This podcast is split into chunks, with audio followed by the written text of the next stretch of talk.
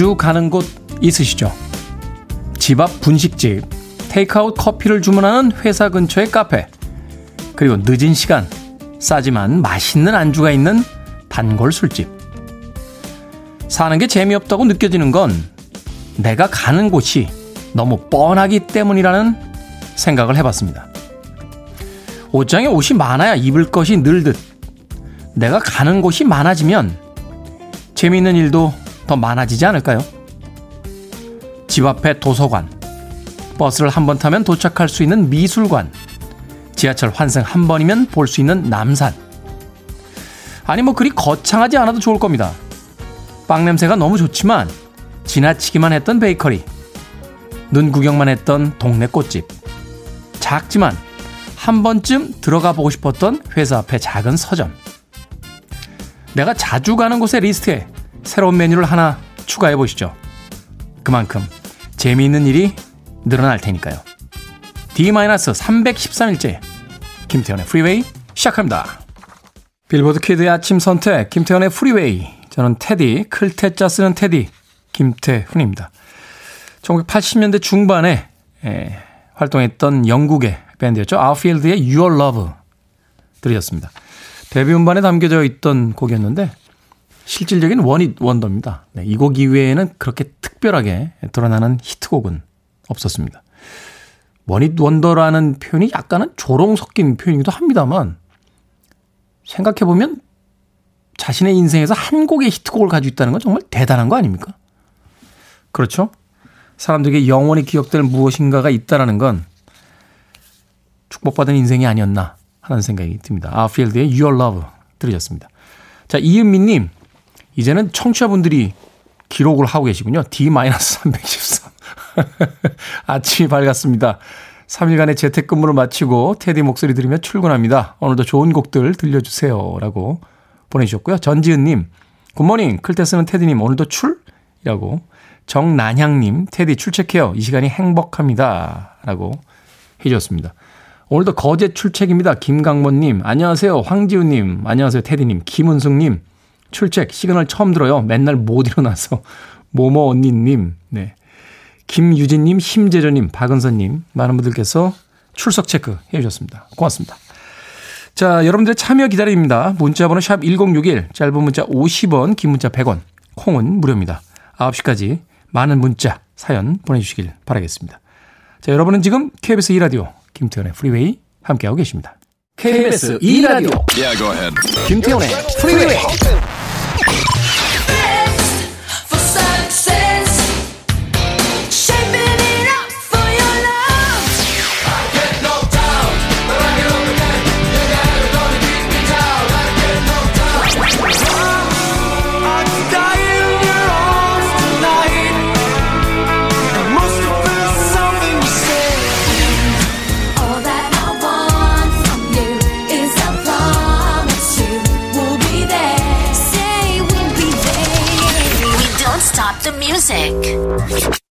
음악이 나가는 동안 생각해 봤는데요.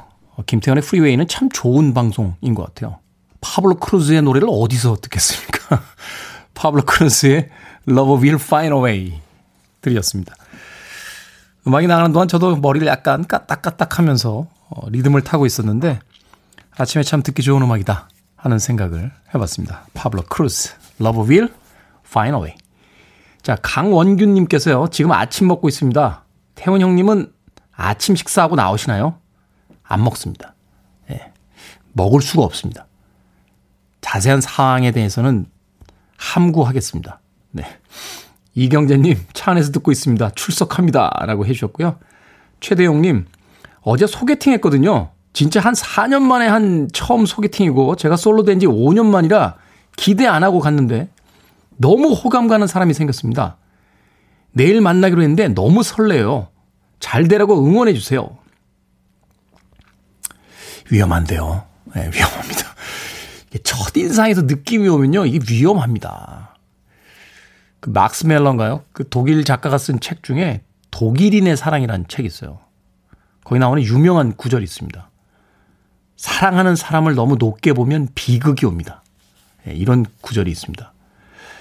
왜냐면 이제 그분의 실제 모습보다 최대용 씨가 이제 어제 첫인상으로 만난 그 이미지를 가지고 너무 이제 거대하게 생각을 하시는 거예요. 그러다가 이제 떡볶이 먹다 이렇게 고추장을 좀 흘린다거나 길 가다가 약간 삐끗하신다거나 하품을 하는 모습을 보인다거나 이러면 이거 위험해질 수 있습니다. 최대영 씨. 네. 무슨 DJ가 이러죠? 잘 되라고 응원해달라는데 엉뚱한 소리나 하고 앉아고 최대웅님 잘 되실 거예요. 예, 뭐 하나 드려야 될 것 같은데요. 뭘 드리지? 아, 마트 상품권 드리겠습니다. 예. 두 분이서 잘 되시면 마트에 쇼핑 한번 가십시오. 다른 거 드리라고요? 예, 아니요, 나는 딱 마트 상품권이 맞다라고 봅니다. 어, 장기적인 포석을 염두에 두고 예, 마트 상품권 어, 보내드리겠습니다. 최대용님, 잘 되실 거예요. 예. 아침부터 쓸데없는 소리하는 DJ 이야기는 잊어버리시길 바라겠습니다. 자, 이혜인님, 다음 달 시험 앞두고 열공하는 딸이 지치지 않고 잘 버텨주길 응원해주세요. 라고 보내주셨습니다. 치킨 한 마리 선물 교환권 보내드릴게요. 공부하다 좀 지, 지치면, 네. 같이 예, 맛있는 치킨 드시면서 어, 힘내라고 저 대신 응원해 주시길 바라겠습니다. 자, 5045님, 어제 지치고 정말 힘든 일상이었습니다. 오해라는 건 정말 몹쓸 단어인 것 같습니다. 어떻게 풀어나가야 할지, 어떻게 진실을 증명해야 할지 막막하고 힘든 어제였어요. 퇴근해서 본 콩 인형으로 잠시 그런 근심 버리고 딸과 행복한 시간 보냈습니다. 오래오래 해주세요. 라고 문자 보내셨습니다. 콩 인형이 도착을 했군요. 사진도 올려주셨는데, 네. 제 옆에 지금 보이는 라디오에 보이는 콩 인형. 부럽습니다. 네. 저도 없습니다. 제가 미니롱 PD한테 나 콩인형 하나만 주면 안 돼? 라고 했더니 재고가 없어. 라고 매몰차게 이야기하고 나갔습니다. 5045님, 모쪼록 콩인형, 예, 귀여워해 주시고요. 오해는 시간이 해결해 줍니다. 어, 어떤 작은 사고, 사건에서 생기는 오해는요, 100마디 이야기를 해봐야 풀리지 않더라고요. 그 사람이 어떤 사람인가는 음, 살아가는 시간을 통해서 풀리는 것이 아닌가 하는 생각 해봤습니다. 저도 그런 경험이 있거든요. 네. 쉐릴 크로의 음악으로 갑니다. All I Wanna Do.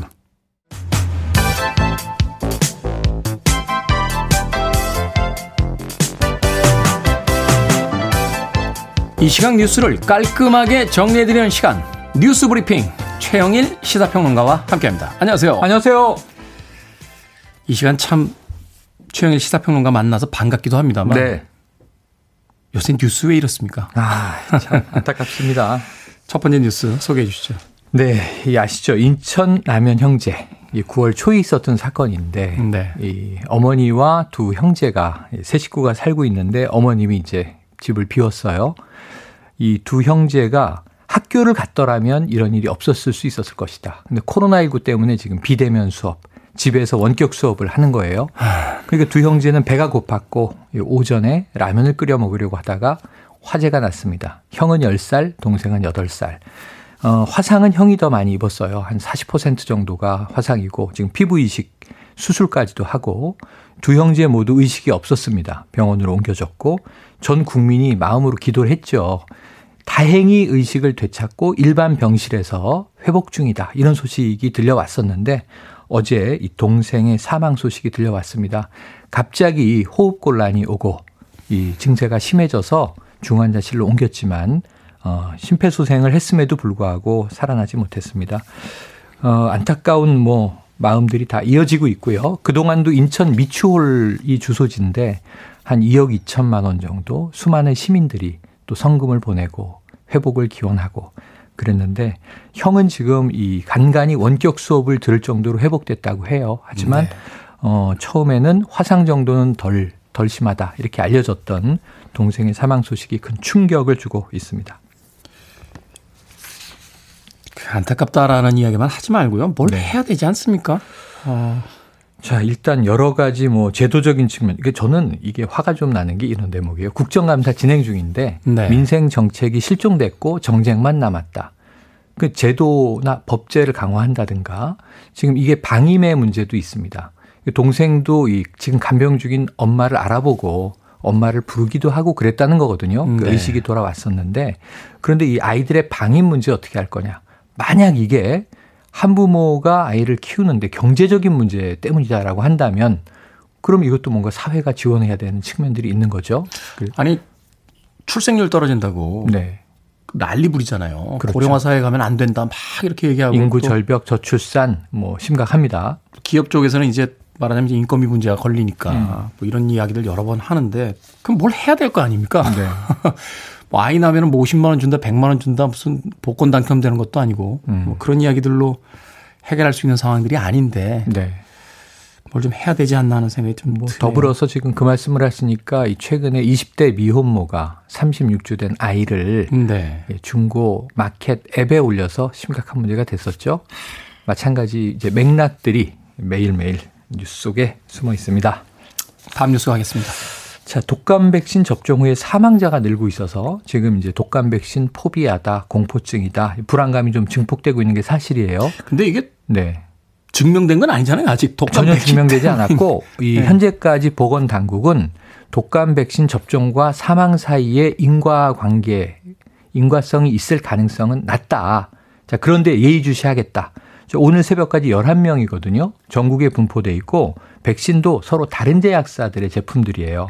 상황도 다 달라요. 근데 이 중에 보시면 11명 중에 10대 처음에 인천 고등학생 1명, 그 다음은 50대 1명, 60대 1명이 있는데 7, 80대 고령자가 대부분이에요. 네. 근데 기저질환이 있었던 분도 있고 없었던 분도 있고. 근데 문제는 독감 백신 접종 후에 빠르게는 한 5시간, 길게는 한 사나흘 후에 이 뭔가 이 증상이 발현되면서 병원으로 이송됐지만 사망한 분들이 다수인데 어제 방역 당국이 밝혔습니다. 이게 지금 독감 백신의 일반적인 부작용의 확률적 범주가 있는데 거기에는 못 미치기 때문에 맞으셔야 된다.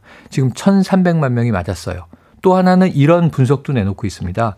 코로나19 과정에서 과거보다 독감을 포함해서 백신이라든가 의료적 처방에 대해서 지금 초미의 관심으로 우리가 곤두서 있다는 거예요. 그러니까요. 그러니까 지난해에도 사망자들이 있습니다. 지지난해에도 있습니다. 그런데 이제 언론이 보도를 하느냐 안 하느냐에 따라서 충격이 다르다. 지금은 속보로 보도하기 때문에 굉장히 이제 체감 효과가 다를 수 있다는 거고요.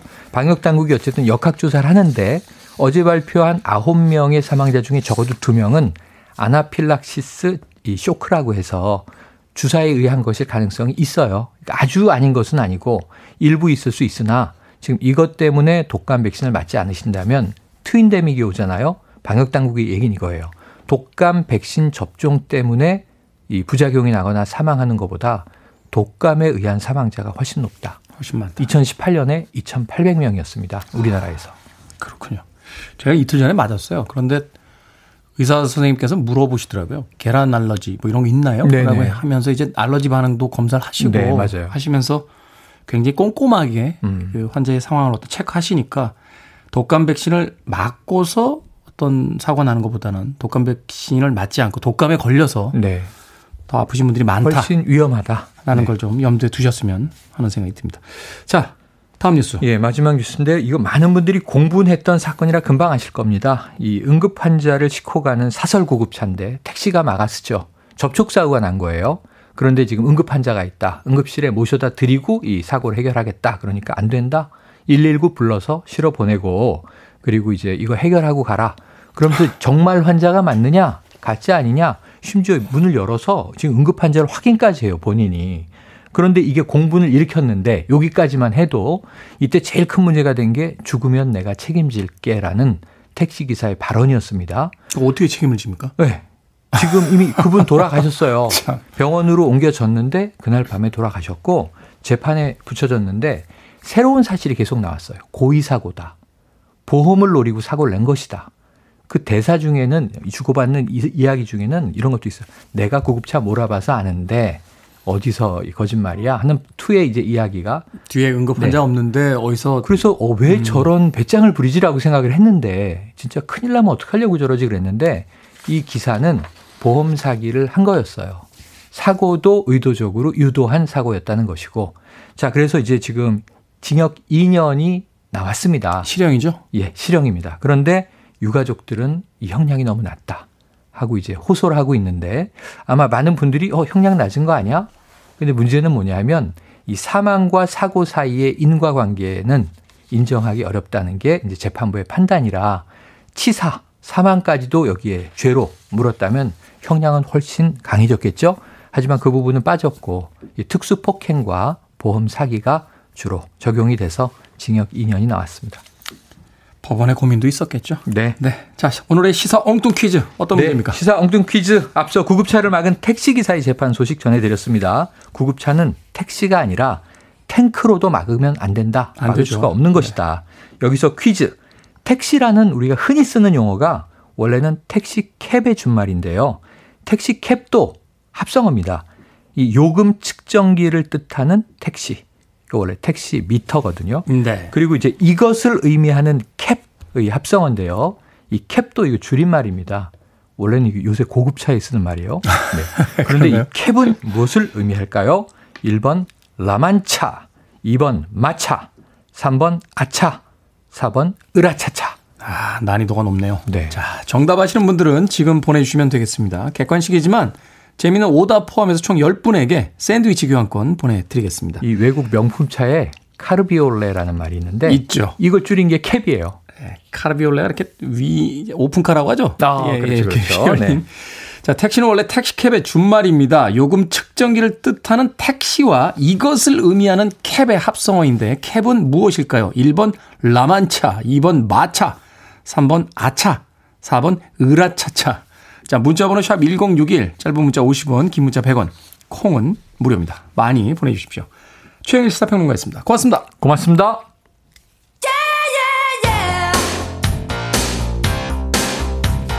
락셋입니다. Dressed for Success.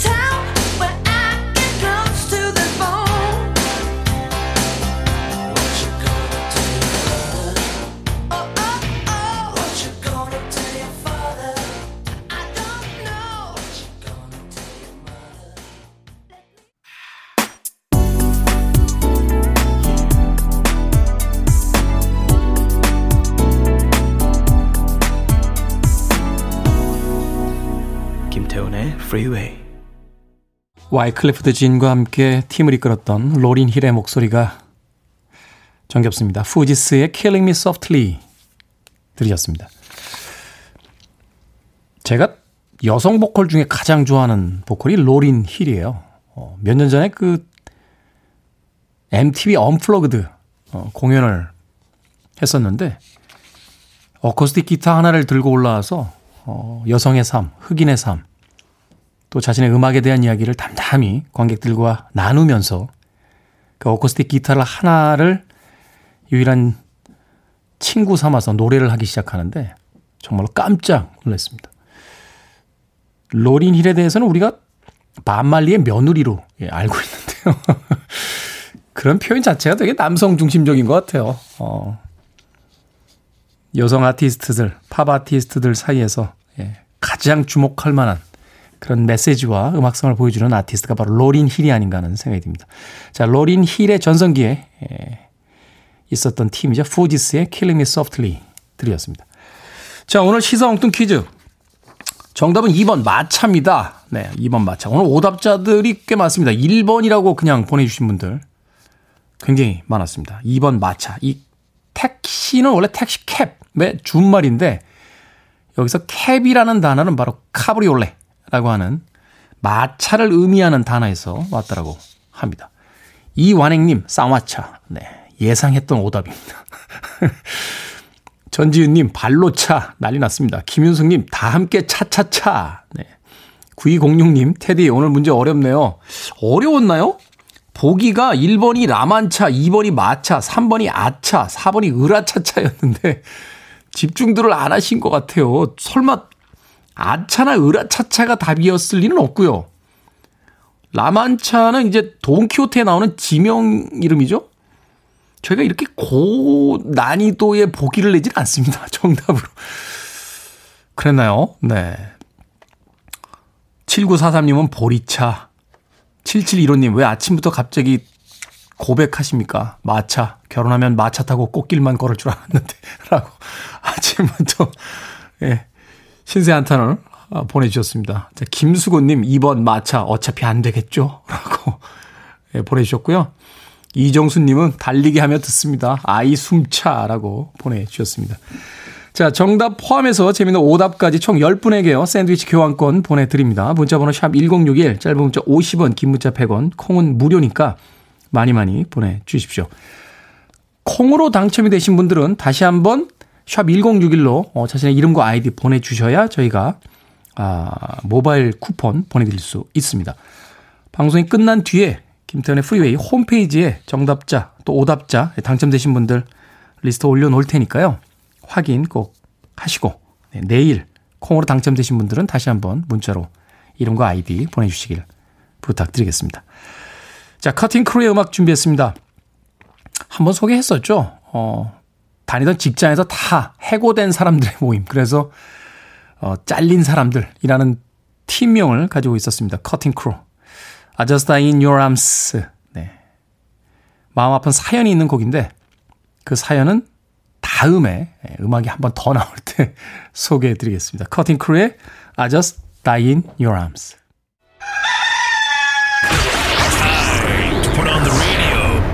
김태훈의 Freeway 올리브땡 필요한 거 있으시면 말씀해 주세요. 포인트 카드 있으십니까? ABC 마땡 필요한 거 있으시면 말씀해 주세요. 사이즈 찾아드립니다. CG땡이라고 영화관 팝콘 큰 거 괜찮으세요? 카라멜 맛 드릴까요? 에이. 아 스타벅땡 B-17번 고객님 주문하신 아이스 아메리카노 나왔습니다. 맥도날땡 주문번호 확인해주세요. 117번 고객님, 불고기 버거 세트 나왔습니다. 117번 고객님, 불고기 버거 세트 나왔습니다! 생각을 여는 소리, Sound of Day. 아르바이트생들의 업체별 다양한 손님 응대 방법을 한 유튜버의 코믹한 성대모사로 들어봤습니다. 좀 맞는 것도 같죠? 어, 기가 막히게 특징을 잘 잡아냈다 하는 생각도 듭니다. 아르바이트의 수요와 종류가 정말로 많아졌습니다. 그만큼 청소년, 청년, 아르바이트생들이 많이 늘었는데요. 경험 삼아서 또는 절박한 경제적 상황으로 시간제 아르바이트를 뛰는 우리 청년들 기특합니다. 좀 더 나은 근로 환경에서 즐겁게 일했으면 하는 바람이지만 현실은 아르바이트생 10명 중에 7명이 갑질을 당해본 경험이 있다고 합니다. 나의 조카, 아들, 딸, 손주들. 어디선가 아르바이트 하고 있을 수도 있잖아요. 조금 실수하더라도 눈 감아 주고 신나고 즐겁게 사회생활의 첫 발을 내디딜 수 있도록 격려해 주시는 거 어떨까요? 수고해요. 감사해요. 고마워요. 어, 힘내. 라고 오늘 만나게 되는 아르바이트생들에게 한마디 꼭 해주십시오.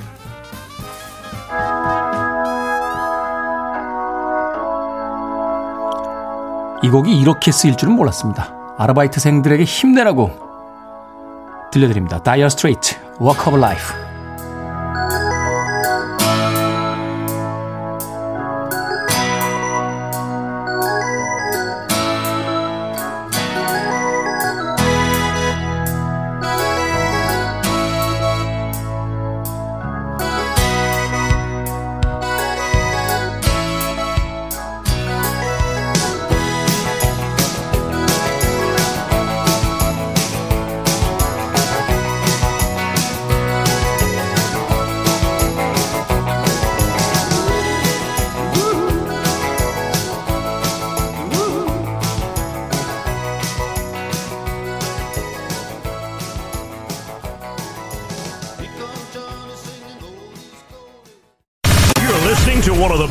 Radio stations around.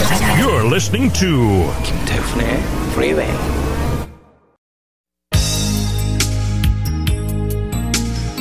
Billboard Kid의 아침 선택 KBS 2 라디오 김태훈의 Freeway 함께하고 계십니다. 1부 끝곡입니다. Karyn White의 Superwoman 2부에서 뵙겠습니다.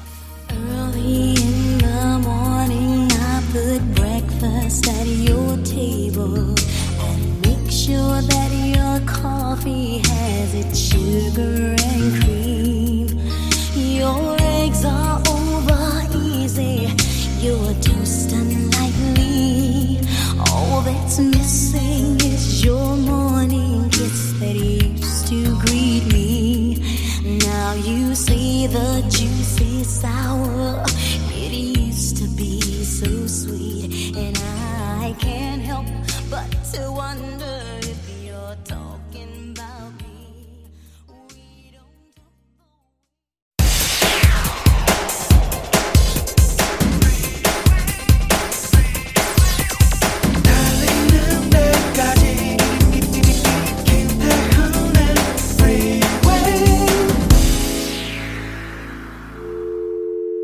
Need your arms around me. I need to feel your touch.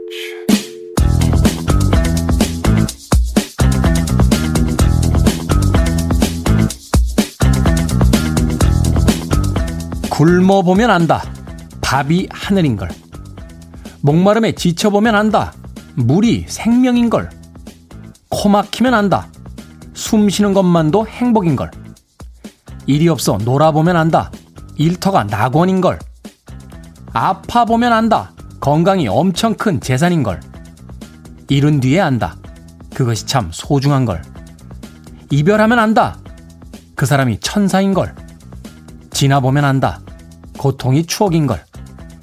불행해지면 안다. 아주 작은 게 행복인 걸. 죽음이 닥치면 안다. 내가 세상의 주인인 걸.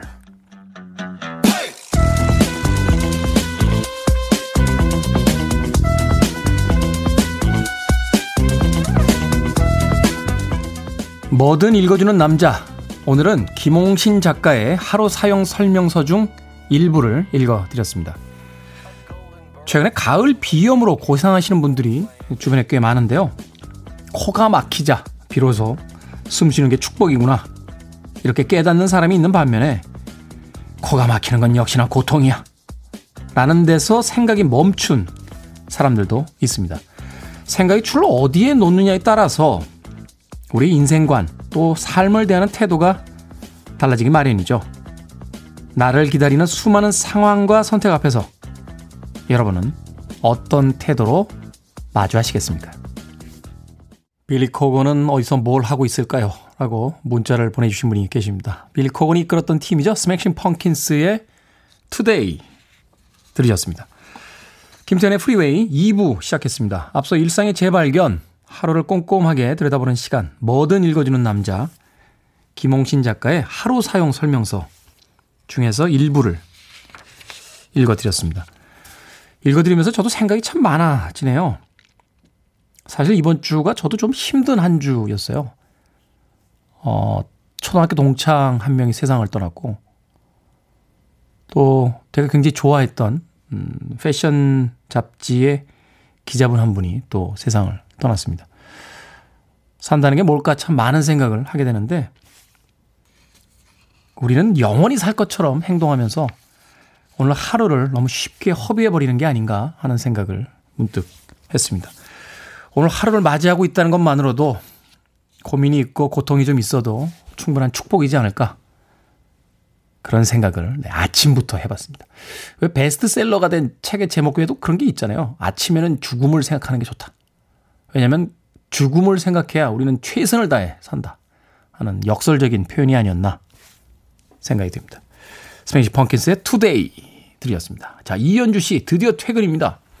퇴근 시간 1시간 전부터 시간이 안 가서 늘 고통이었는데 그래요. 퇴근 시간 1시간 전부터 시간이 안 갑니다. 옛날에 군대 있을 때 생각해 보면 보초 교대 시간 한 30분 놔두면 시간이 안 갑니다.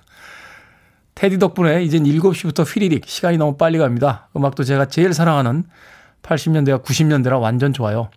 오래오래 제 퇴근 시간을 함께 해주세요. 네, 이현주 씨. 우리 미니롱 PD는 본인이 80년대와 90년대 초중반까지의 음악만 틀겠다라고 컨셉을 잡아놓고 곡을 골라내느라고 지금 머리가 터지려고 하고 있습니다. 그냥 다 틀걸이라는 후회를 하면서 선곡하고 있다는 것도 알아주시면 좋겠습니다. 7782님, 안녕하세요. 아침부터 팝 전문 프로그램이 생겨서 팝 매니아로서 상당히 기분이 좋습니다. 저희 시사 프로그램이니까요. 자꾸 팝 전문 프로라고 하시는데. 울산에서는 라디오가 안 나와서 출근길에 어플로 듣고 있습니다. 오래오래 프로그램 진행해 주시면 어, 좋겠습니다. 그리고 저 오늘 생일이에요. 축하해 주세요. 라고 보내주셨습니다. 어, 울산이면 주파수가 102.3이랍니다. 한번 맞춰보시고요. 지역에 따라 조금 잘 안 나올 때도 있으니까 그때는 콩 어플로 어, 들으시면 되겠습니다. 이현주 씨와 7782님에게 커피 and 도넛 모바일 쿠폰 보내드리겠습니다. 퇴근과 또 출근 어, 여유롭게 하시길 바라겠습니다. 광고 듣고 옵니다.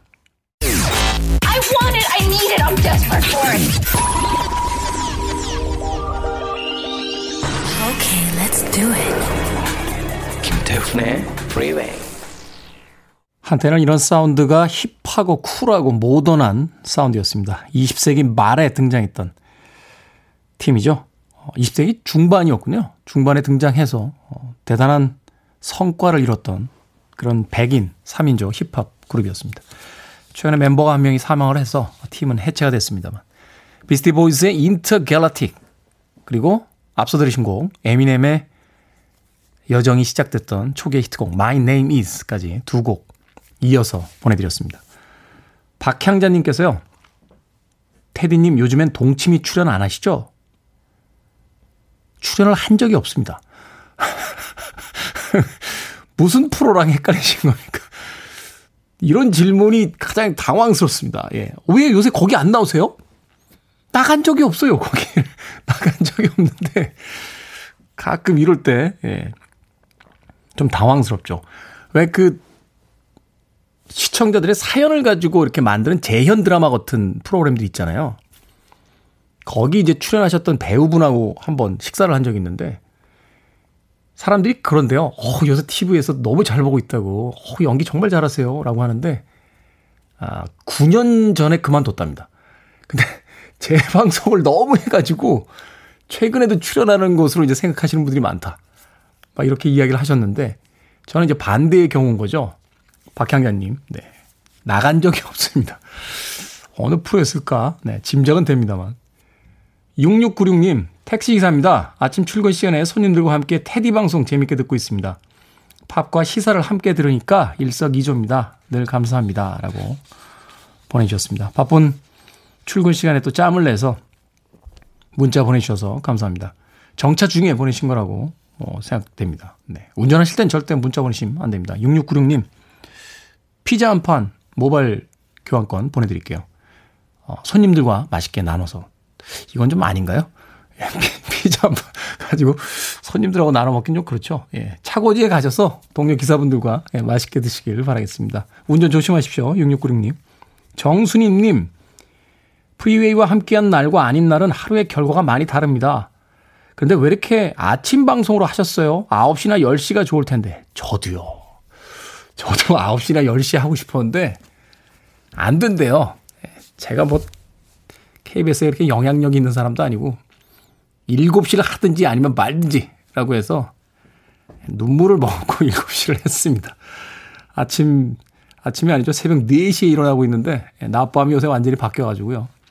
근데 괜찮습니다. 또 7시에는 7시에 사람들이 계시니까 출근길에 함께하는 것도 어, 즐겁습니다.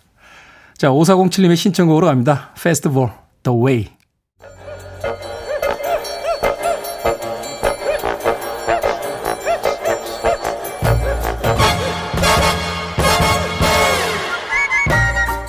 온라인 세상 속 촌철살인 해학과 위트가 돋보이는 댓글들을 골라봤습니다.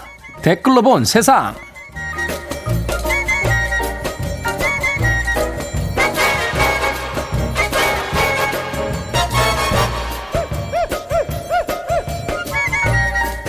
오늘 만나볼 첫 번째 세상. 지난해 우리나라에서 병원을 가장 많이 이용한 사람의 인적 정보와 내용이 공개가 됐는데요. 21살의 이 남성은 1년 동안 18개의 의료기관을 무려 3,062번이나 방문했습니다. 왜 가능해요? 특히 이 남성, 특정 한의원에 3,008회나 방문을 했다는데요. 여기에 달린 댓글들입니다. 땡님, 1년이 365일인데 한의원만 3,000번을 갔다고요? 300번을 가도 하루 한 번 꼴인데 1년 동안 대략 하루 8번씩 한의원을 가야 3,000번인 가 아닌가요? 아, 땡땡님. 저기 이런 말씀 드리긴 뭐합니다만, 살아계신 게 용하네요. 영땡땡님. 난다나, 냄새가 나, 보험 허위 청구가 의심됩니다. 아니 이게 안 들킬 거라고 생각을 하셨어요?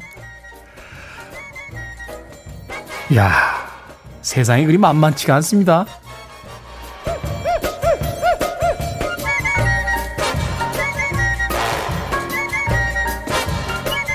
두 번째 댓글로 본 세상. 저 혹시 환불되나요? 최근 상장한 BTS의 소속사 빅히트 엔터테인먼트의 주식을 비싸게 샀다가 투자 손실을 보게 된 초보 투자자 일명 주린이들이 요즘 울상입니다. 심지어 고양이가 매수 버튼을 누르는 바람에 주식을 잘못 샀다. 라고 하면서 환불을 요구하는 사례까지 등장했는데요. 여기에 달린 댓글들입니다.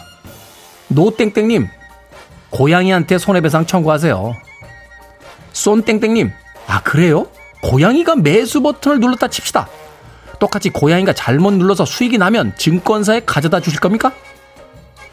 Y땡땡님, 본인 의지로 사놓고 시세 차익으로 한탕을 해도 안 되니까 환불이요? 어이가 없네요. 손해를 보셨다니까 마음이 좀 그렇긴 합니다만 누가 시킨 거 아니잖아요. 본인이 하신 일인데 책임은 지셔야죠.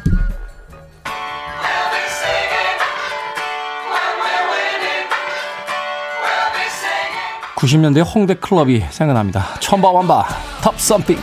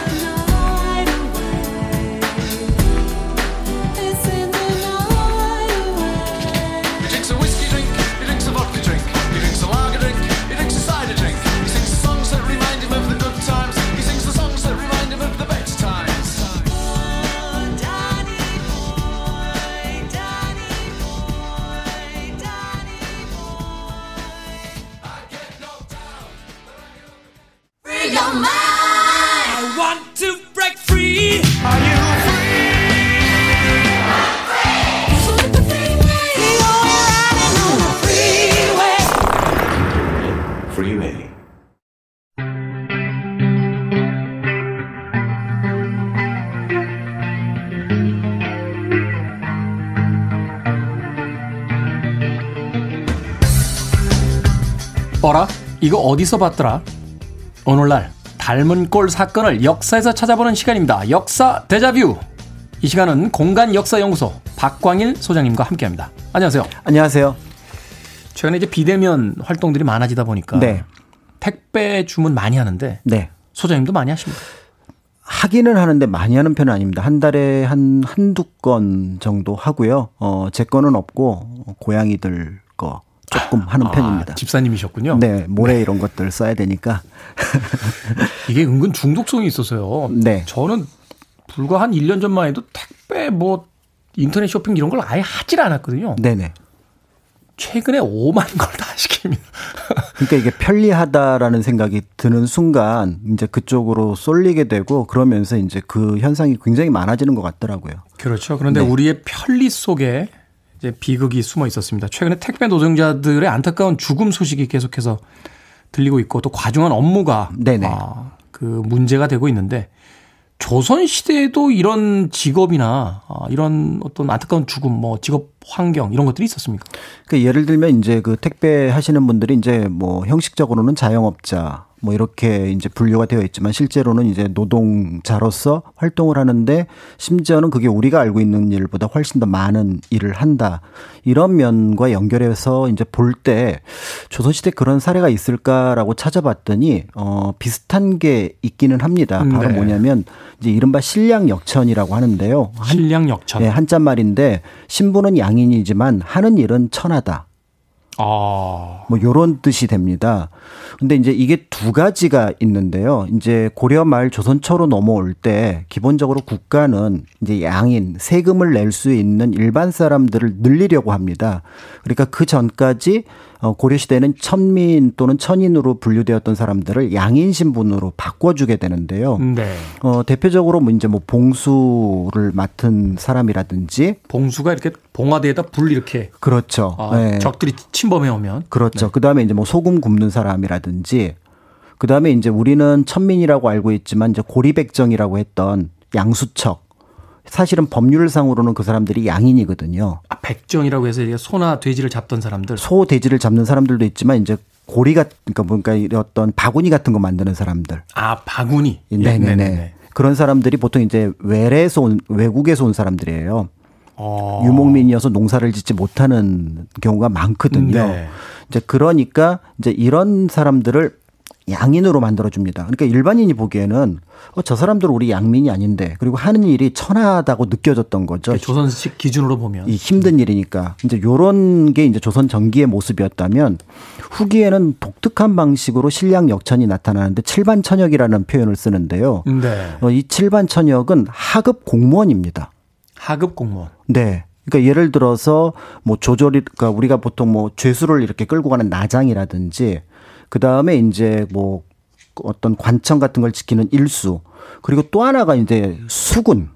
수군이요? 지난번에 우리가 이제 육군 얘기를 군인 군, 그러니까 병역 얘기를 했었는데 수군이 이제 여기에 해당을 하는 거죠. 아 그때도 뭐 군인들인데 이제 육군하고 수군을 또 이렇게 편제가 달라지는데 아. 사실은 우리가 생각할 때는 똑같은 군인이니까 뭐 우리가 육군 가고 해군 가고 공군 가는 게 차별이 없는 것처럼 아니, 복, 복무 기간은 좀 다르더라고요. 네. 근데 차별이 있는 건 아니죠. 네네네. 네네. 그런데 이제 이런 사람들을 아예 나중에는 법으로 정해서 속대전이라는 법률에 보면 이 사람들은 칠반 천역이다 해서 그러니까 그것을 계속 맡아야 될 가문으로 정하게 되는 상황들이 나타나게 되는데 아, 이 집안에 일이 그냥 아예 고정시켜서 그렇죠. 이 집안은 이제 수군 집안이 되는 거예요. 어, 그럼 아이들이 태어났을 때 직업을 선택할 수 있는 자유가 없는 거네요. 그러니까 직업이라기보다는 일종의 이제 그 구격이라고 하는 것들을 이제 이 사람들은 아. 수군으로 해야 되는 거고 네. 이제 이 사람들은 예를 들어 소금을 굽는 걸로 해야 되는 거고 뭐 요런 방식으로 정해지게 되는 거죠. 근데 느낌에서 짐작하시겠지만 어 이게 왜 이렇게 칠반 천역이라는 말로 쓰였을까? 이 일이 굉장히 고되기 때문에 그렇습니다. 힘들기 때문에. 네 네 네 네. 이게 참 이해가 안 가는 거예요. 힘든 일을 한다라는 건 남의 그 짐을 덜어주는 거잖아요. 네네네. 근데 그것을 천하게 취급했다는 것 자체가 사실은 음. 조선시대의 뭐 여러 가지 상황들에 대해서 납득하기 쉽지 않은 것도 있습니다만 음. 오늘날 다시 쳐다봤을 때도 좀 이해하기 쉽지 않은 것이 아닌가 하는 생각이 듭니다. 근데 그 천하다라는 것을 사실은 조선시대 어떻게 느꼈냐면 그게 처음에는 일이 천해서 그랬는데 아 저거는 좀 낮은 일이야 하찮은 일이야 이렇게 생각을 했는데 조선 후기에 가면은 그 천하다는 게 힘이 들다예요. 힘이 들다. 어, 저거 못하겠다. 어, 이런 겁니다. 예를 들어 아까 수군을 얘기를 했잖아요. 네. 그 육군 얘기할 때 지난번에 굉장히 놀랐던 것 중에 하나가 무기를 자기가 들고 간다. 아, 그러니까 자기 자기 무기를 자기가 사가지고 가야 된다며. 근데 수군의 무기가 뭐냐면 배입니다. 그렇죠. 근데 배가 망가지거나 배를 지어야 될 때 그 역할을 누가 하냐면 수군이 합니다. 사비로 배를 만들어요? 그러니까 이제 동원돼서 그 배를 만드는 일에 동원이 되는 겁니다. 아 그러니까 해군으로 입대하면 네. 그냥 해군으로 복무하는 게 아니라 어, 조선소로 가서 네가 탈 배부터 만들자 이렇게 그렇죠. 되는, 이렇게 이번에, 되는 상황이에요. 이번에 이제 배가 부족하면 근데 예를 들어 배가 있는 곳에 이제 뭐 만호진이라든지 어떤 성이 있거든요. 그럼 성을 쌓는 것도 수군의 몫인 거예요. 아. 그리고 심지어는 이제 수군 같은 경우에 이제 차출이 됐는데 거기에 보면은 예를 들어 어떤 군량미나 이런 게 없잖아요. 그럼 이 사람들이 겨울에 뭘 하러 가야 되냐면 고기를 잡으러 가야 돼요. 고기를 잡아요? 물고기를 잡아서 그거를 내다 팔아서 그걸로 쌀을 마련을 해야 됩니다. 그러니까 육군도 힘이 드는데 이 수군으로 차출이 되는 그 순간 사실은 그 사람은 힘들다. 자기 네. 가업을 할 수가 없고 구격을 막기 위해서 모든 것을 맡아야 되는 그런 상황이 되는 거고 그런 의미가 이제 조선 후기에 하급 관리로서 어떻게 보면은 이제 구격의 마지막 말단을 담당을 하지만 천하다. 그래서 이 사람들을 사실은 이제 못 벗어나게 하기 위해서 칠반 천역이라는 특정한 가문을 만들어내게 되는 거죠. 거기서 천하다는 천하다가 아니라 힘들다. 그렇죠. 그 일을 하는 순간 우리 집이 버텨낼 수가 없다. 없다. 뭐 이런 느낌인 거죠. 그런데 그런 분들이 있어야 사회가 유지가, 유지가 되고 세상이 돌아간다는 거. 네네. 그렇습니다. 아, 최근에 택배 노동자들 어, 굉장히 힘든 업무에 시달리고 있다는 뉴스가 있어서 역사 대자뷰 어, 조선시대에 그와 비슷한 이야기들을 음. 좀 나눠보고 있습니다. 제가 군대 얘기 자꾸 하는데 수송부 했을 때 슬로건이 있었어요. 수송은 필승의 동맥. 예. 택배는 사회의 동맥. 음악 듣겠습니다. Linear입니다.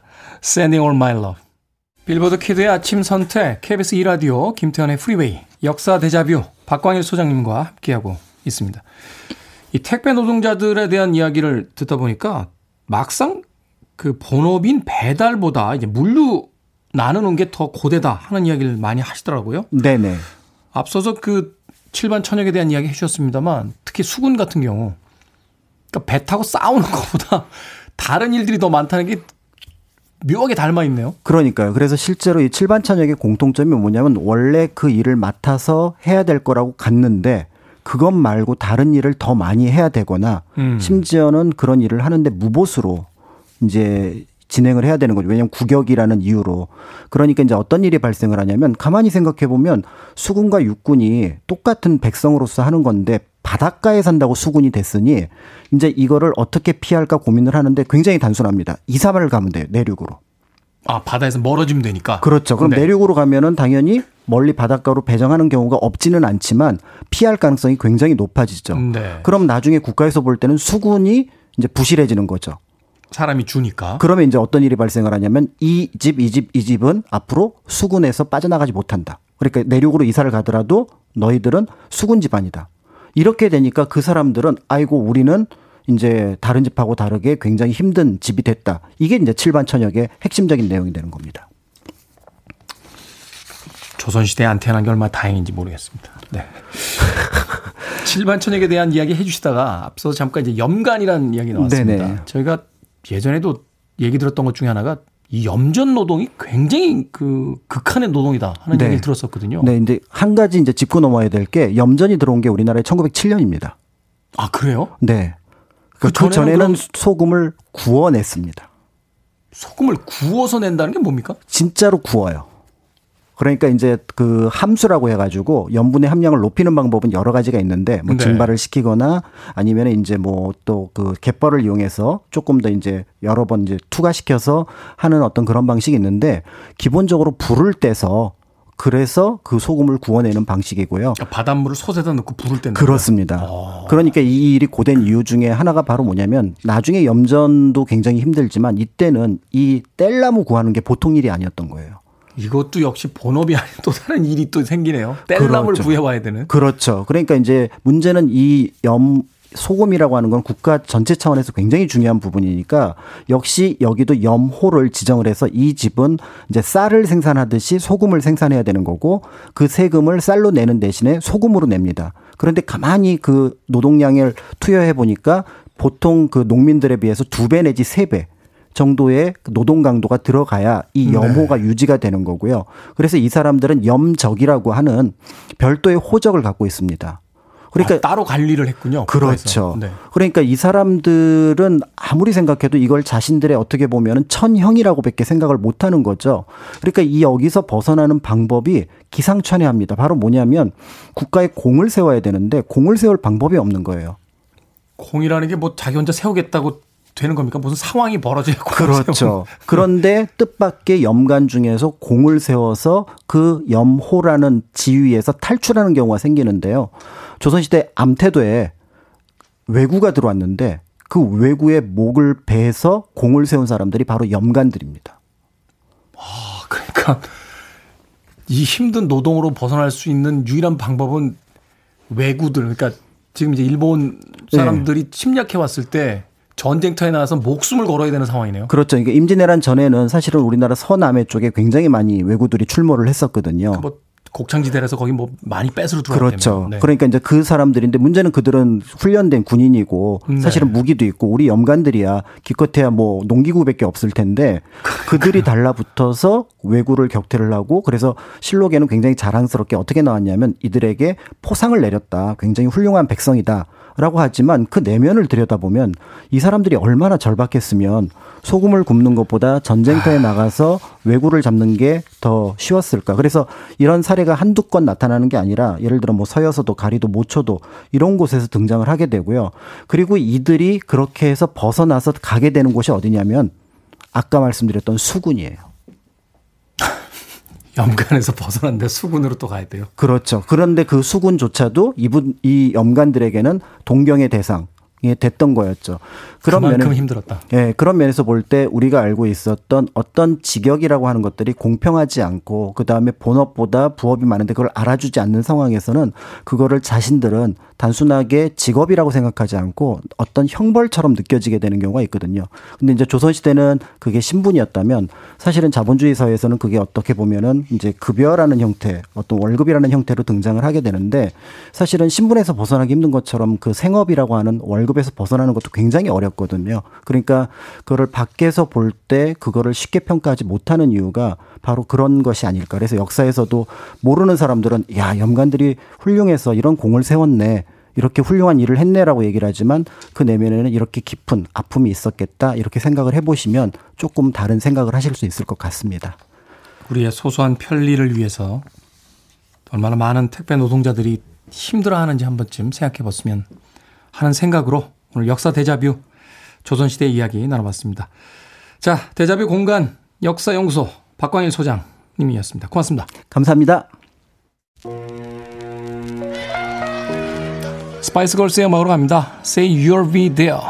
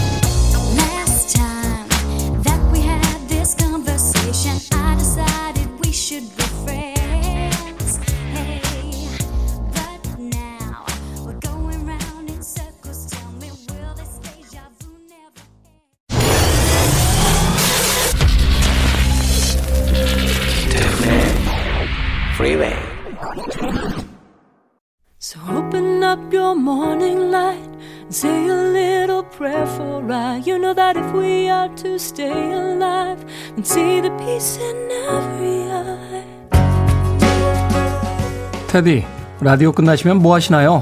오늘 스케줄은 뭔가요? 0621님. 안 알려드립니다. 네. 신비로운 캐릭터거든요.